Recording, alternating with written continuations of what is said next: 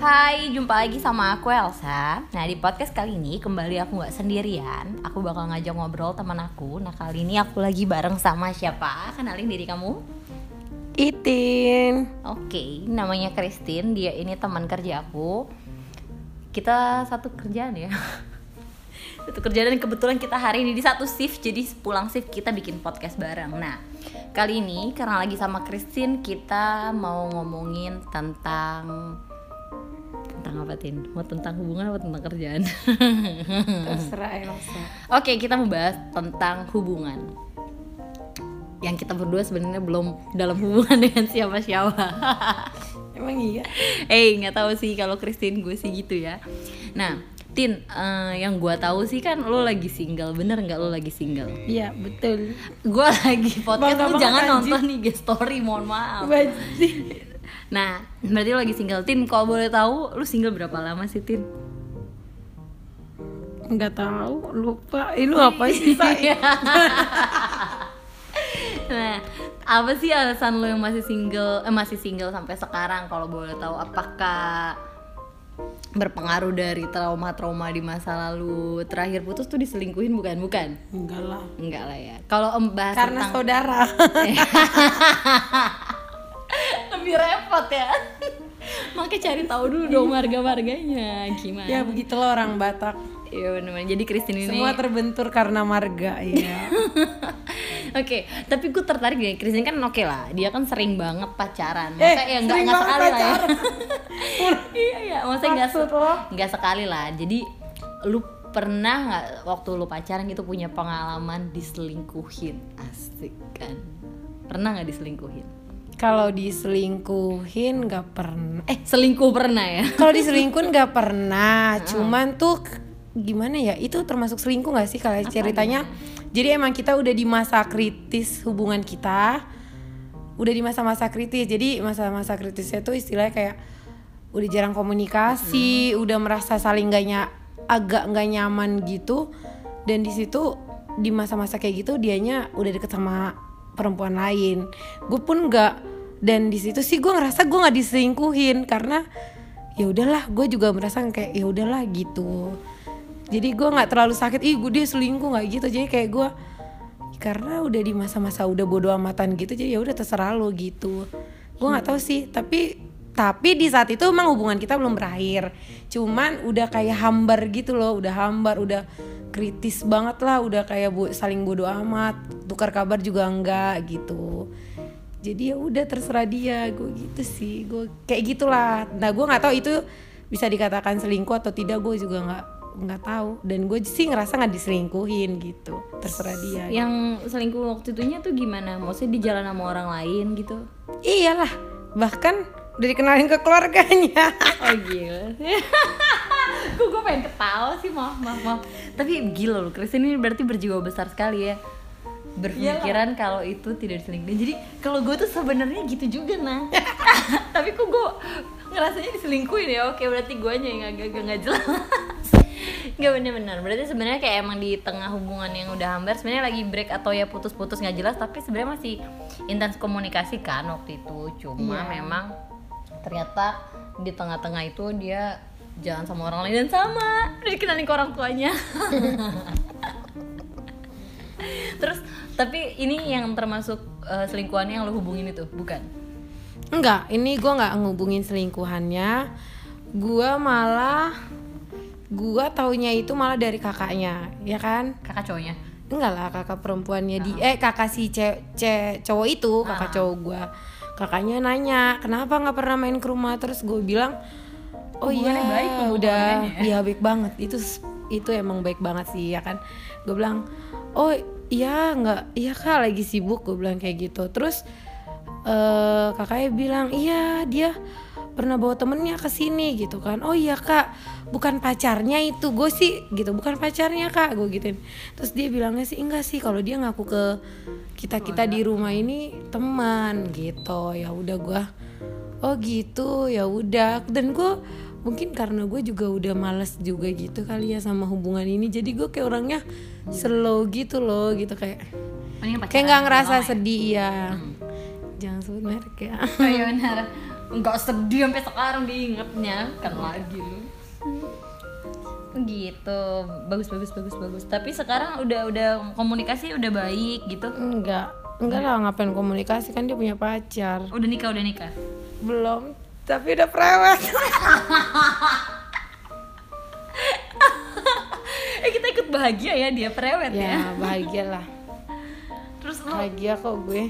Nah ini kan berarti udah putus. Nah kalau misalnya nanti merit nih dia merit kan. Diundang. Datang nggak lo? Dateng lah. Sama siapa? Gue sebenernya kangen sih sama keluarganya. Keluarganya ya? Bukan sama dia ya sama keluarga karena ya kita kan enam tahun nih pacaran dan enam tahun pacaran tuh gue lumayan kalau bisa dibilang deket deket banget sama keluarganya sama kakaknya sama keponakan sama orang tuanya. Karena enam tahun kita pacaran kita kayak sering banget tuh weekend jalan bareng tuh ya malah lebih sering jalan sama keluarganya daripada kita berdua gitu. Jadi kayak lebih deket sama keluarganya gitu. Jadi kayak ada juga mm-mm, rasa kangen. Ya ada juga sih rasa kangen. Cuman ya nggak mungkin juga kan gue tiba-tiba nih kangen terus datang ke rumahnya. Gue tahu rumahnya gitu gue datang.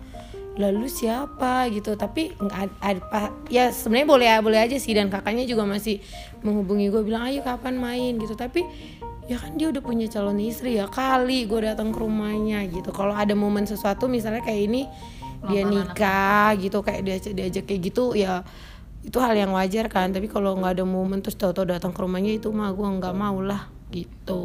Nah kalau lu datang gitu lu akan datang sendiri gitu terus bisa tegar gitu tin. Apa udah kayak kalau gue kayaknya sih nggak mungkin datang sendiri lah. Bawa pasangan? Kalaupun kalaupun Ya, nggak punya enggak lah. Kalaupun gua nggak punya pasangan saat itu ya gue buat temen lah. Temannya cowok kan?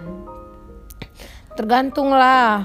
Kalau temen cowok gue bisa ya temen cowok gua. Kalau temen cowok gua nggak bisa ya temen cewek gua yang penting kan kita nggak tahu waktunya. Yang penting bawa teman. Yang penting buat temen jadi kalau jatuh eh eh mau pingsan pingsan. gitu ada yang ada yang sandarin gitu. Eh enggak enggak enggak, enggak.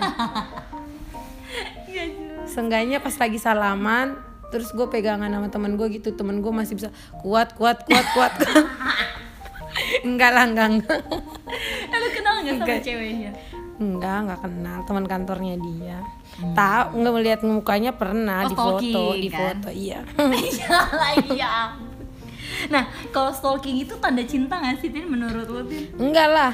Kenapa? Apa dong artinya dong? Eh bisa ada juga yang bisa dibilang tanda cinta ada juga bisa di pokoknya kalau stalking itu banyak artinya sih bisa juga sih dibilang tanda cinta. Tapi bisa juga dibilang tanda apa ya? Kepo gitu loh. Kayak kadang kayak gimana ya? Pengen tahu update iya. pengen tahu aja gitu terus penasaran gitu. Nah perasaan lu cakep stalking lebih cakep sedih nggak? Atau enggak. enggak sih gue nggak sedih. Dan sampai sekarang gue pun gak sedih. Karena ya eh enggak deh jangan. Ya udah ya pokoknya intinya ya karena karena waktu kami pun udah merasa hambar gitu gue juga udah ngerasa hambar dengan hubungan ya emang ya emang gue udah berusaha menerima gitu. Karena gue yakin sih kalau misalnya diterusin ini nggak akan baik-baik gitu. Justru emang langkahnya akan lebih baik-baik ya kalau gitu nih gitu. Ya mungkin ke depannya kalau dia udah sama pasangannya dan posisinya juga lu udah dewasa sudah menikah sama-sama menikah mungkin lebih enak kali ya buat bisa hubungan keluarganya. Jadi jatuhnya lebih kayak saudara kan. Jadi kayak udah nggak ada dicurigai punya niatnya terselubung Iya. lagi gitu kan. Siapa tahu nanti dia punya anak gue punya anak kita bisa play date gitu kan. Tetep ya. Tapi secara marga udah boleh kalau anak lu sama anak dia? Boleh lah. Kalau marga gue sama dia boleh sebenarnya cuman adalah sesuatu hal ya kan? Visi misinya asik. Oh iya, gaya sosok kalau boleh tahu visi misi lo apa sih Tin sebenarnya? Enggak visi misi rumah sakit dulu lah lu. Tiap Apa ngorpot lu? Misinya ada berapa lu pakai gerakan? nah kalau boleh tahu visi misi hubungan atau kehidupan lu tuh ada gerakan juga nggak? Kayak visi misi rumah sakit? ada nilai-nilai baru juga gue rasa visi misi rumah sakit aja gue nggak hafal nggak hafal gerakannya nggak hafal kata katanya Ya semoga dokter Dini mendengar podcast ya. ampun dok ampun. Nah pesan lu berarti sebenarnya berarti memang kalau udah hambar better mending selesai aja atau gimana? Karena kan lu jadinya sempat ngambang gak jelas jatuhnya untung kalau lu punya pikirannya positif lu menganggapnya ya udah karena memang juga udah nggak baik terus udah putus aja. Atau kan kalau orang pikirannya agak-agak nggak beres kan bisa kayak gue kan mikirnya diselingkuhin atau apa. Nah pesan-pesan lu buat kayak mungkin orang-orang yang lagi di tahap hubungan yang ngerasa di titik hambar itu gimana? Kalau jadi kalau gua yang waktu saat itu yang udah merasa hambar, udah karena iya masalah kita berantem berantemnya kita tuh ya masalahnya itu itu itu, itu lagi. Terus dan menurut dia menurut dia dan gue juga kita udah pacaran 6 tahun tapi perkembangannya nggak ada karena ada sesuatu dan ya ya ada progresnya kayak gitu-gitu aja. Jadi ya ngapain gitu. Terus kenapa kita nggak kenapa kita memutuskan untuk putus itu lama banget? Kalau karena gua sih yang lebih kayak sayang banget ya udah enam tahun gitu. Terus harus hilang putus gitu aja. Terus selama ini udah berjuang LDR apa gitu. Tapi tapi kan jadi toxic. jadi kayak ya jadi kayak coba kita coba dulu. Siapa tahu ada jalan keluarnya. Tapi ternyata nggak bisa gitu. Masih dengan pemikiran-pemikiran kita yang berbeda-beda itu terus akhirnya ya udah kayak diem. Gue juga sengaja sih kita kayak saling diemin. Gue yang sih yang saling diemin. Dia awalnya gue yang saling diemin terus akhirnya karena gue diemin dia juga jadi malas kali ya ya udah. Nah mungkin di saat gue juga kalau kenapa gue ngediemin alasannya itu kayak introspeksi. eh iya biar ngelihat aja gitu biarin terserah gitu. Lu diem gue diemin lu akan kayak gimana? iya lu akan gimana? Terus lu kalau lu akan menemukan cewek baru kalau lu bisa jatuh cinta sama dia oh ya udah berarti emang lu dia bisa lebih membuat lu lebih nyaman kayak gitu. Jadi gue ya udah gitu. Nah ketika gue diemin kayak gitu-gitu dia juga udah kayak kayak misalnya diem-dieman ternyata ya ada cewek yang di kantornya. Mungkin ya kayak gitu kali di saat dia lagi masa terpuruk atau gimana terus ada cewek yang care atau apa ya udah mendapatkan sesuatu pertolongan ya kan kayak dapetin pertolongan. Dan ya udah ternyata dia bisa bisa deket. Ya gue oh ya udah ya awalnya sih kayak oh akhirnya kayak gini ya gitu ya. Sedih kalau dibilang sedih sih ya pasti sedih. Ternyata kita nggak bisa bertahan nggak bisa bareng gitu kan. Enam tahun jalanin LDR giliran udah deket akhirnya kayak gini. Oh, tapi putusnya justru pas udah nggak LDR ya? Iyalah. Terus terus akhirnya Ya udah, berjiwa besar ya, akhirnya untuk berjiwa merelakan. besar. Berjiwa besar dengan perjuangan sih. Kayak jadi tuh kayak dapat pelajaran juga sih. Jadi kayak dapat pelajarannya sebelum lu berkomitmen sebaiknya lu harus kayak ba- banyak tahu ha- harus Tahu banyak banyak ya lu harus banyak tahu nih tentang dia gimana gimana gimana gimana.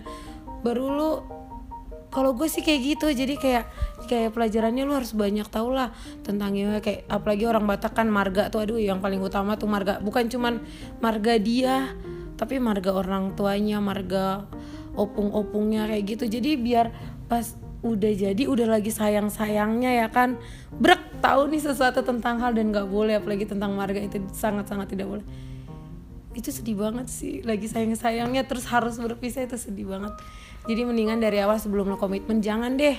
PDKT cuman sebulan itu kayaknya belum tahu semuanya deh kalau cuman PDKT sebulan tuh jadi itu pembelajaran buat lo di kalau gue sih kayak gitu iya. Jadi berapa nih Pak, eh, PDKT minimal? Ada ah. inget umur lo katanya street Nah, kalau PDKT, eh kan gini, kalau udah PDKT, udah tahu banyak gitu, terus akhirnya pacaran, ya kalau misalnya pacaran tiga bulan sampai lima bulan udah ngerasa lu banyak tahu tentang, oh pokoknya udah banyak tahu hal tentang dia, ya lu mau langsung nikah ya nggak apa-apa gitu. Ya kalau gue sih kayak gitu ya, kalau gue pemikiran gue gitu. Ya, tapi sebenarnya eh, setelah kayak cukup tahu pun nantinya ketika menikah juga kan yang gua tahu nih eh, pengenalan seumur hidup ya karena akan lo Iya. tahu tahu tahu tahu jadi sebenarnya penting sih buat yang penting gini ketika mau jalan hubungan komitmen penting sama cari tahu dulu yang kayak lo tadi lo bahas tentang visi misi dan nilai-nilai apa yang esensi buat lu gitu Iya. misalnya kalau mungkin kalau lu di keluarga Batak itu penting banget buat lu pertama cari tahuin eh, tentang Marga. marga atau segala Iya. macam terus kayak kesepakatan misalnya secara ini mau adat atau enggak kalau itu menurut lo penting itu perlu dibahas dulu. Iya. Di awal-awal hubungan supaya nggak itu jadi masalah. Misalnya kayak sama-sama Batak udah marga nggak ada masalah terus masalah adat kan. Misalnya satu tipe keluarganya yang mau nikahnya adat banget satu itu nggak ada adat itu kan ya pada ribet lagi permasalahan nikah gara-gara kayak gitu. Sementara buat keluarga lu eh, apa esensinya tuh udah nggak udah nggak mau lah nikah pakai adat tapi yang satu mau pakai adat itu kan jadi masalah lagi.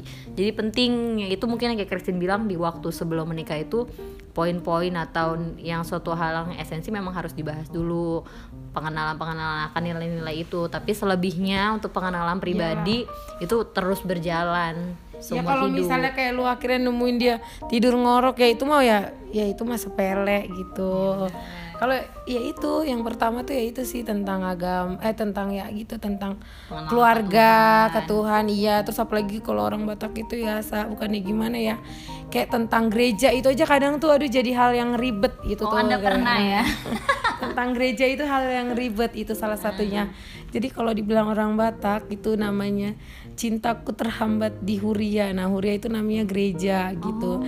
Itu yang sangat amat aduh jadi salah satu hal yang sakral juga tuh dalam orang Batak gitu. Jadi harus banyak tahu lah kalau tentang hal-hal yang kayak gitu. Hal-hal yang kayak bukan cuman tentang kalau gue sih juga gitu kayak tentang pribadinya juga tak tahu. Tapi harus lebih banyak tahu juga tuh tentang keluarganya dan kita juga ceritain gitu ke keluarga kita. Jangan sampai keluarganya dia nggak tahu apa apa Mm, tentang keluarga kita gitu. Jadi bukan cuman gue doang nih yang tahu tentang keluarganya dia. Kayak gue cerita ke nyokap gue keluarga gue cerita ke bokap gue kayak gitu.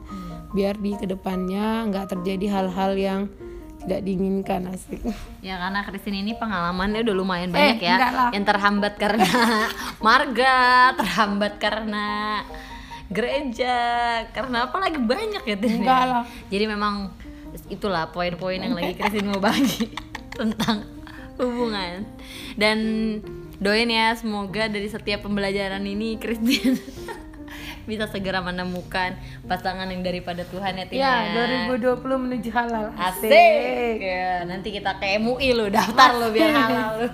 masih dua bulan 2020 masih ada 10 bulan Masih ada 10 bulan lagi. Oke, semangat Christine. Oke, kayaknya udah segitu aja di podcast kali ini. Semoga nanti Christine share ke teman-teman Batak ya.